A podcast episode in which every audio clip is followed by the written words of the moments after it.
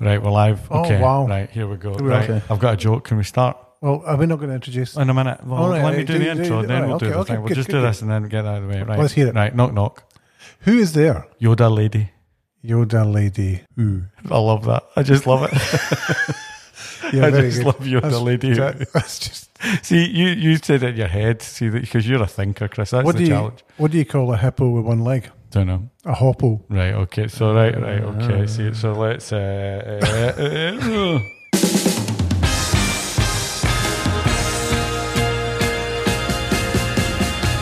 Welcome to the Good Brand Podcast. Good are a brand consultancy based in the UK, and what we do is we get together and uh, we talk about brand and pish like that. Well, Yeah. that's one way of putting it. Um, yeah, well, we're trying to make it more valued and understood. So, but but so I'm bringing it down to earth. You know, it's not highfalutin. I'm bringing it down. and listen, it's all change. Well, it is all change. It is all change. Because Julie's still out of the business. Well, Julie is out of the business at the moment because she and her husband have adopted a wee baby girl. So um, she is enjoying motherhood, shall we say? Yep. Uh, so we have a guest in, with us today.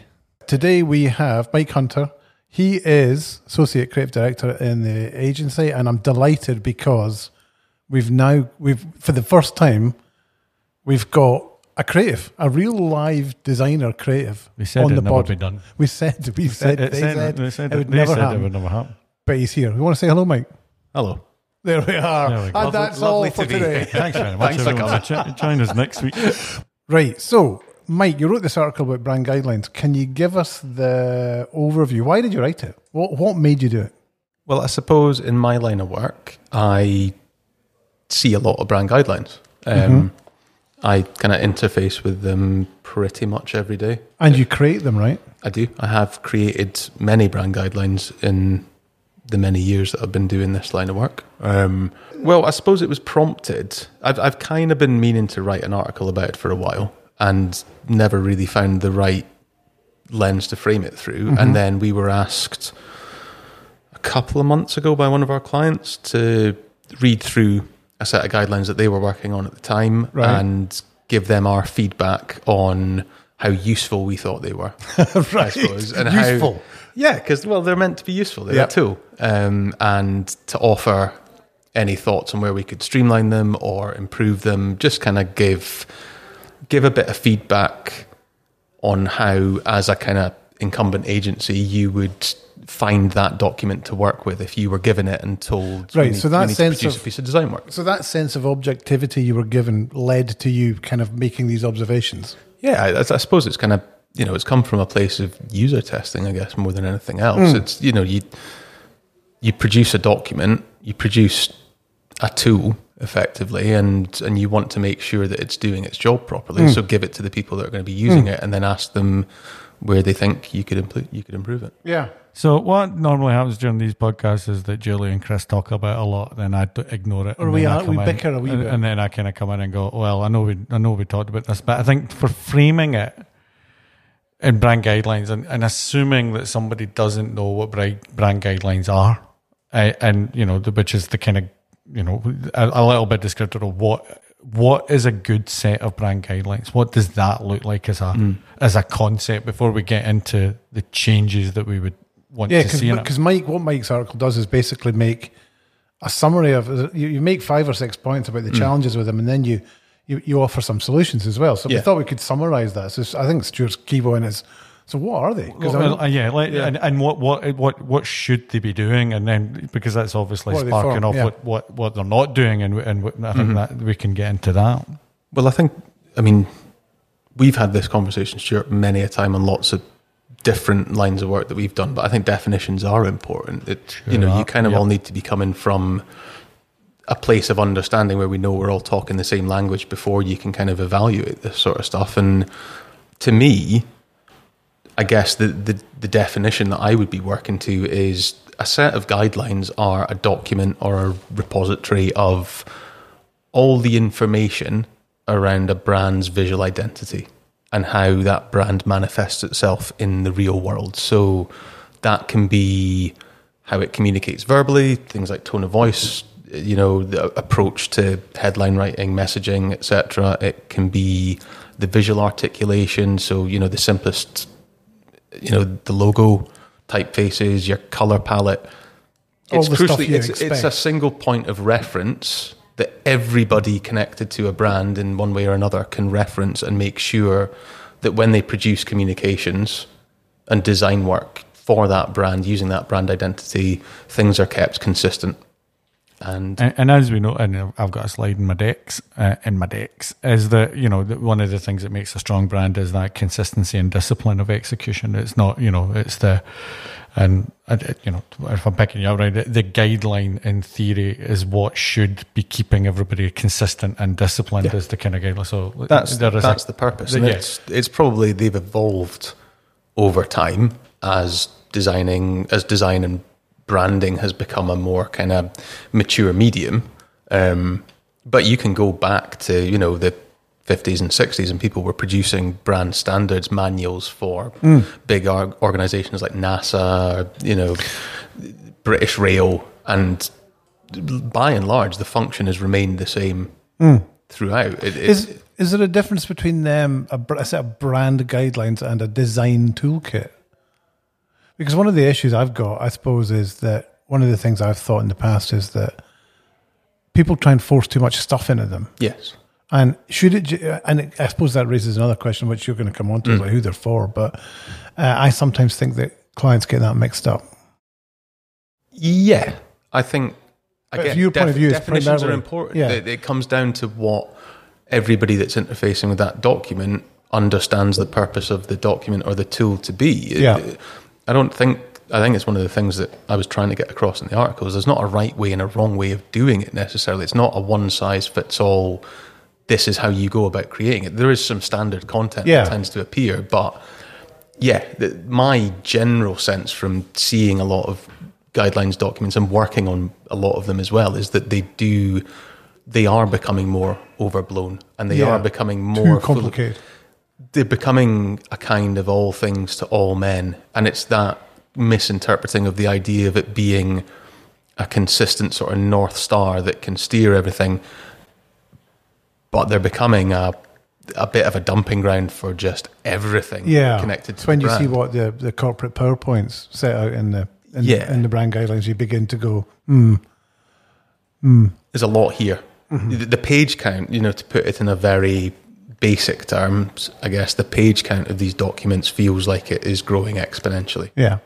But I suppose every client's different, every job's different, and some of them th- th- to do with the size of the organization. Yeah. Well, and, and their philosophy around how much control they want to exert. I think I think that's the thing. It is about control. It is the thing where, on one hand, I can see why they get huge because suddenly mm-hmm. then you've got more channels. Like, what does our Instagram look like? Yeah. When actually that's you know that you would, and, and when you're pushing these, I mean, not relatively new now, but just make sure that's right. Well, we must make sure that, it, that but actually the guidelines should tell you what goes in Instagram rather than what. There's an argument Yeah. that yeah, it- rather than telling you exactly how you do it, it should outline an approach so that you can you of it's a teach a man to fish kind yeah of metaphor. And, and is that the challenge? Because what they're not called is the brand rule book. Well, again, you know, is that- what- what's is- your definition? I had a conversation with my partner about this, and she comes from a client services background. She's got a very different outlook on these things, where she made the very valid point that from a practicality point of view, it's useful to have everything in one place. Sure. Mm.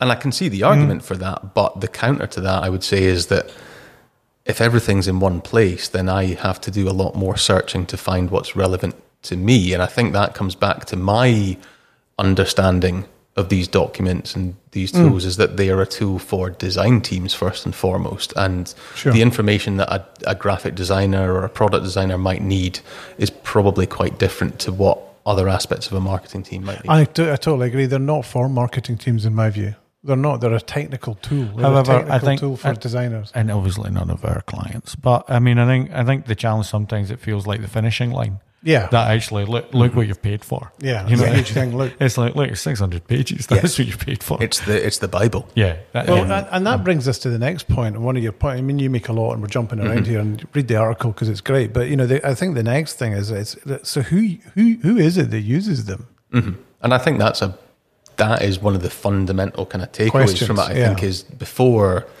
you ever put pen to paper. Before, I mean, this is assuming you were starting with a blank sheet of paper, but outlining who this product is for and who this tool is for and who's going to use it what context are they going to be using it in what are they using it for that kind of initial scoping and really kind of interrogating the brief behind creating a set of guidelines is fundamental to making sure that you, Yeah. you create them so that they're useful and effective because they're Well, one- supposed yeah. to be useful One of the points you make, which I think is the most, one of the most insightful, is that you know I think I think sometimes clients believe that once they've created these documents, that hey presto, you know, all of the sausages that come out of the machine are going to be even and the same. Uh-huh. And and you know, it's a, an odd metaphor, but that's not the case because it depends. Right, There's too many What is- variables. yeah. Yeah. So what are what are some of the? Well, I think th- th- one of the major variables would be who's using them. So you create. l- Let's just assume that you get over the finishing finishing line of creating a set of brand guidelines, and they may be ten pages, they may be 100 mm-hmm. You then give them to designers and design teams and say, right, take that and use that to steer your design work on other briefs. And those Yeah. briefs are very, very varied, and the the types of people interfacing with them. Not all designers are created equal, Yeah. unfortunately. So the way they interpret them Mm-hmm. is down to ability and, and capability. and I'd say content as well, because the way that the content's written in the guidelines can affect how they're interpreted. Because you can be very definite with your guidance, and it's it's less guidance and more standards that must be adhered to, Mm-hmm. or you can give people guidance and inform an approach, and you'll get two very different results from that. Yeah. So I think I used a bit of a clumsy metaphor in the article about I could give you know, a, a hammer and some nails to 10 different craftspeople and somebody might be able to make me a really nice piece of furniture or a rocking horse and it would be beautiful and I'd put it in my living room and somebody, you know, if you gave it to me, I'd struggle to Yeah, fix a door hinge. and, as would Stuart because it's not got a plug on it. Correct. But yeah, I think I think this it's a So good I- it's a good metaphor that it's only as good as the the person. yeah, it's a tool. it. I think that's a, a useful way of thinking of them is less So less a piece of i think that the difficulty is when you're creating them and when you're involved in the creation of guidelines they are the work they are the deliverable but actually Mm-hmm. yeah, once they're delivered they they just facilitate more delivery of work when they're in the wild. So how do you cross the bridge around in-house design teams? Because I know that you're doing that quite a lot, interfacing with people that are in-house versus other out third-party agencies. Because Mm-hmm. what are the issues there? What what what are you seeing? um, i don't i don't know that issues is necessarily the best way from it because that makes it sound overly negative and i think in-house design teams get a bad press if i'm honest i think Say more. I think in-house design is an incredibly challenging place to be working because you don't, to use a Stuart phrase, you don't have the rarefied air that we have in agency land. Oh, of- it's so rarefied. so rarefied. It's yeah. And and my understanding is that that environment is not rarefied at all. It is high pressure, high Yeah. turnover, under a lot of constraints, and usually, from what I see, quite it can be quite under resourced as well. Um, I think you get So you, because I remember one once you you uh, one of the clients came and sat with you for two or three days, yeah, We're- and we're, that- we're that that was invested. years It was ago. good. It was Um, good. It was a good. and I remember him practice. saying at the time, "This is all, this is all great. I'm so jealous that you work in this kind of environment where everybody takes this kind of seriously." Seriously, yeah, yeah. In in when I go back to my workplace, I'm I'm just the guy that does, Does the the brochures. Or, Yeah, interesting. Yeah. Um, and I think, you know, in an ideal world, as a tool, your guidelines would be supporting those teams so that they feel confident to do Yeah. to do their job to a higher standard. and, and, and you're right. We've got a role to play there too, and Yeah. and, and that's as you say in understanding the scope and what, what they're for. What about? Uh, without sounding like it's 1996, what about or 2006? What about the digital side of it?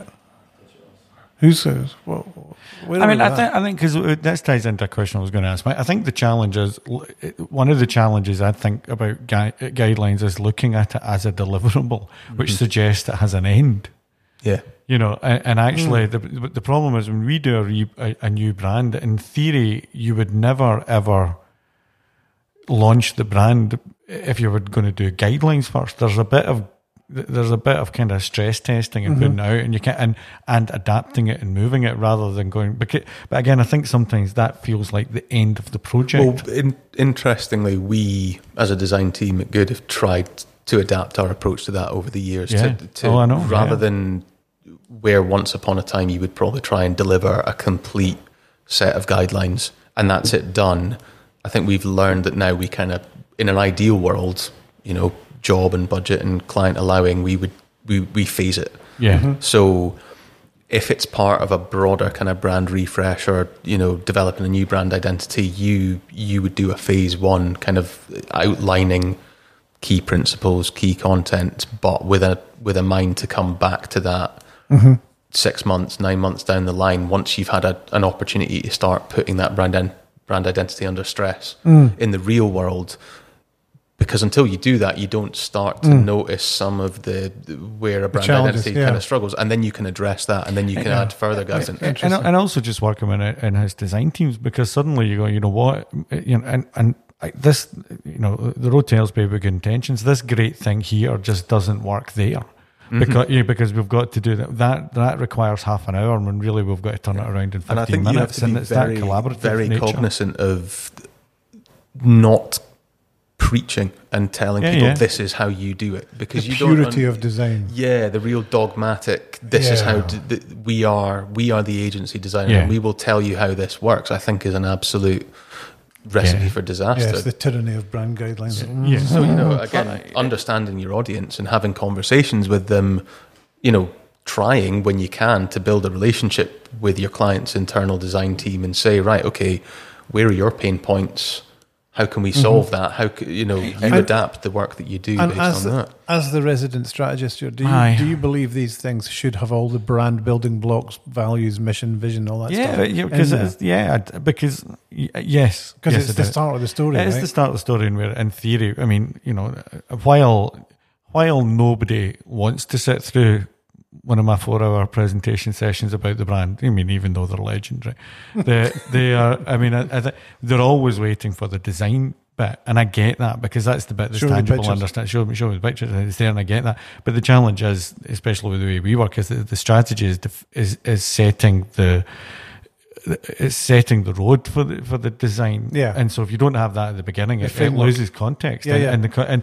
and it shows how, in some ways, by not putting that in, it it almost makes the design seem a little bit more superficial because Yeah. it just came out of nowhere. It gives You it the framework. So, Mike, Yeah. when you're when you when you're then building those bits, you can refer back to that source stuff, the source and I think foundation I think elements, if yeah. you're including that type of content, it is important that it doesn't feel like it's just Slapped dumped, in. dumped Yeah. in there. It's Yeah. like, it should be given the proper context, Yeah. and you do sometimes need to edit some of that content down so that it's relevant for your audience. But you only know if it's relevant if you talk to your audience yeah, and see and see what they need. Okay. Right, I'm just conscious of time. What? Let's talk about some of the solutions then. Let's talk about how you, how you avoid some of these pitfalls. What what are your what are your kind of key um obs- point, point Takeaways. takeaways or, or things watch outs for, for, for when you're doing in the process of doing this stuff.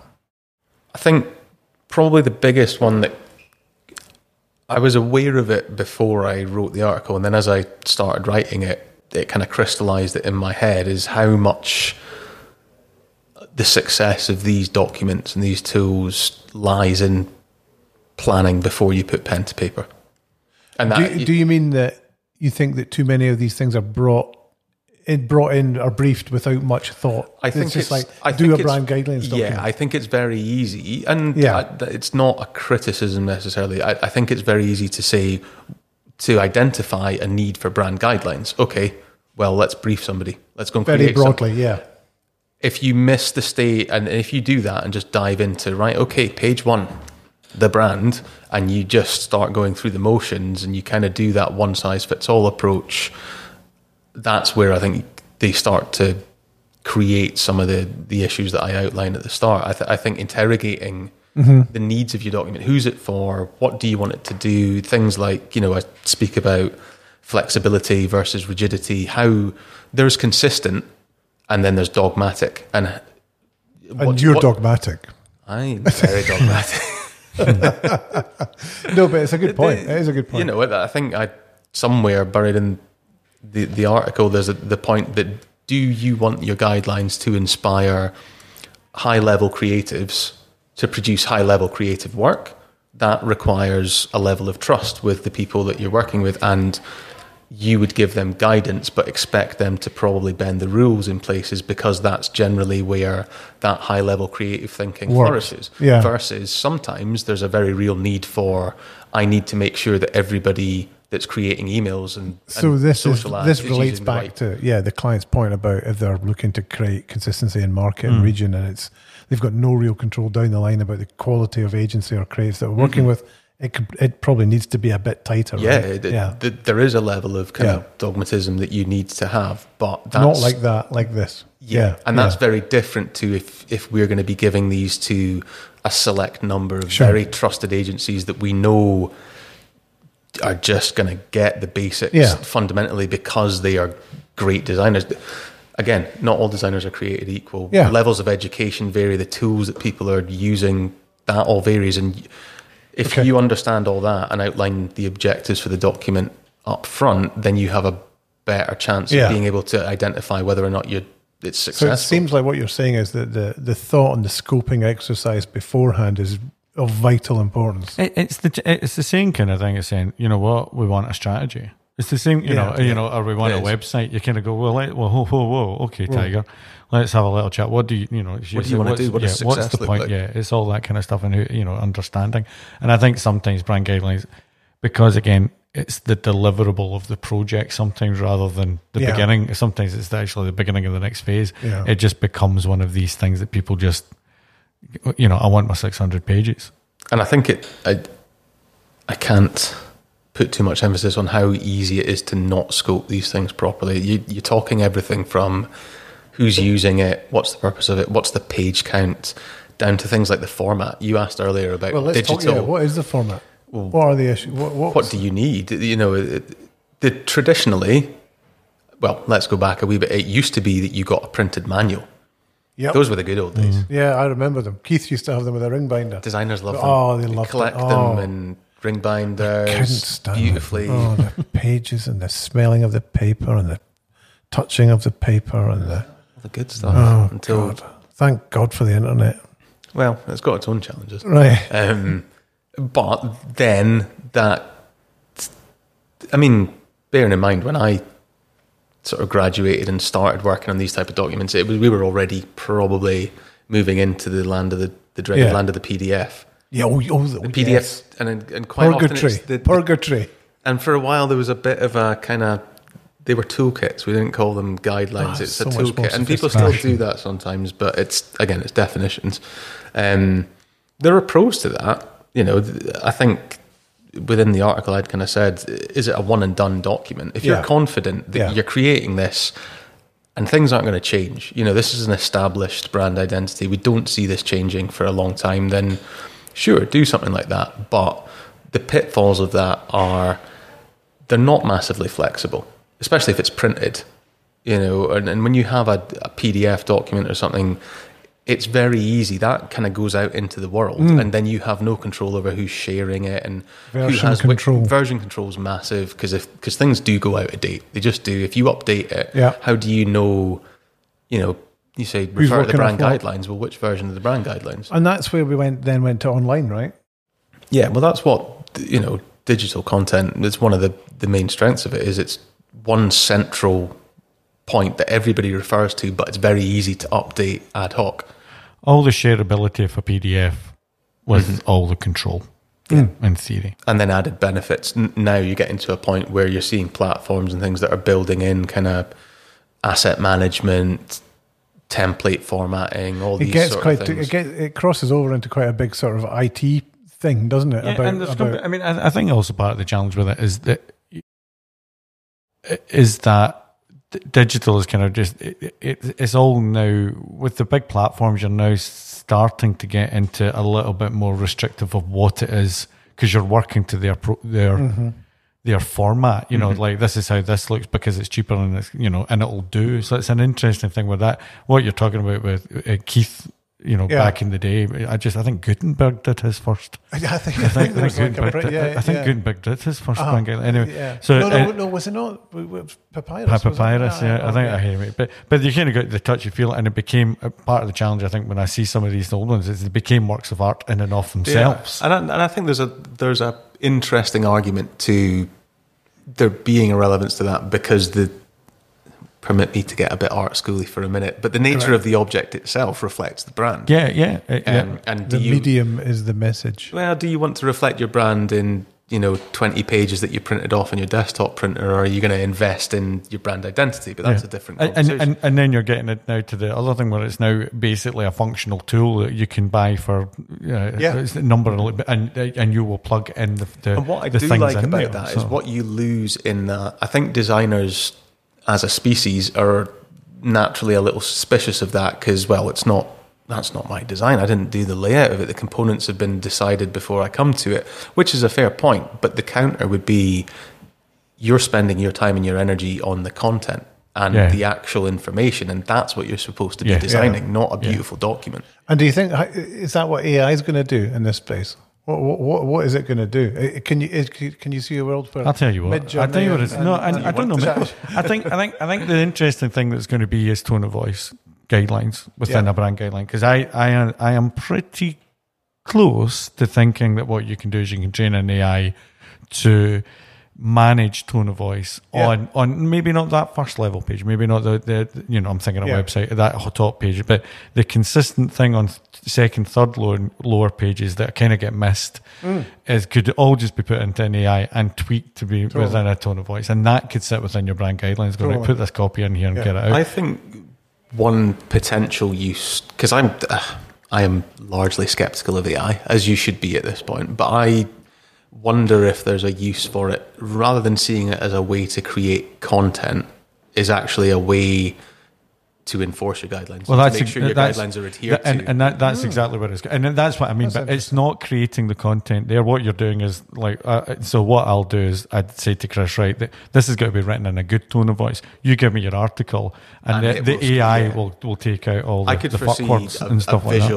Application of that as well, where you could have incumbent agencies or third parties creating communications for your brand. So an Instagram post Yeah. or a brochure, you run the artwork through some sort of AI tool, and it checks your color. It will Starches do a all. Checks- human life. Well, out I- it. I- well, No, well, check, check your color values, uh, all the boring stuff Yeah. that you pretend yeah, you don't yeah, care and, and, about. I, and I think it's kind of, and it might be a bit boring, it might straight, but I don't think what what it won't do is you're not going to launch a massive campaign, and you're not going to do an AI campaign. No. There is going to be, but I think if it's going to take away some of the heavy Yeah, lifting I- on the low level stuff, yeah. Why not? That's what it's gonna be. and we it's, we we need to embrace that. to Mike's point about those, you know, what what it goes back to Mike's point about what's the if you're trying to set standards rigorously for agency Z down there, Mm-hmm. they've then got even less excuse to go. Oh, I didn't, you know, I can. Oh, sorry, I didn't see that in the guidelines. Mm-hmm. You then go, well, upload this and, go, and and we'll get something. Don't worry, we've got a tool for that. Tw- yeah, 24 hours, seven, 24 hours Mm. a day, seven days a week. It's going to say, uh, go back and do this, this, and this. Now, I don't think that's quite with us yet, but, you know, I, I- certainly I think tone of voice on low level stuff, I think could be straight. Because we had a client who was really, because Darren did some really nice tone of voice for the client. And what he was worried about is going, well, I can see this in the homepage. I can see this in the About Us page. My concern is we're 300 pages deep and every page matters to him that we're going to lose that tone of voice, and I mm. want to make sure it's it, it's something someone is looking after it. Very good. Good. I think. Are, Yeah, are, are we? Are we? I think I think this might even need a part two because I think it's an interesting thing to kind of get into in the I. I I think it's been really interesting to start talking about other brand elements, particularly from a creative or a design point of view. I think it's quite interesting. Well, we you know maybe- what? If you do like this, please like and subscribe, and if it's useful, please share with a friend. And and listen, see in the, i iTunes store, I think it's called that with the Apple Podcast. You can Is hit that an away- AI thing? Uh, no, no, it's a real thing. And what you've got to do is you got as a human, you because at the moment we're about three stars. That's not good for this quality No, of we content. three You know? and. And my, I can't ask my mum again. No, I three mean, and a half. So so just we- we- you know a wee comment, a wee thing would be uh, hugely valuable, Hugely and, valuable. and especially because it's a bit different, and that shows that you like the content. I like the content. Thank you, Mike. Thanks, Mike. Thank Thanks you for for having being me. here. Hopefully, we can see you again. Yeah, look okay, forward to watch it. the roads. All the best. Bye. Cheers.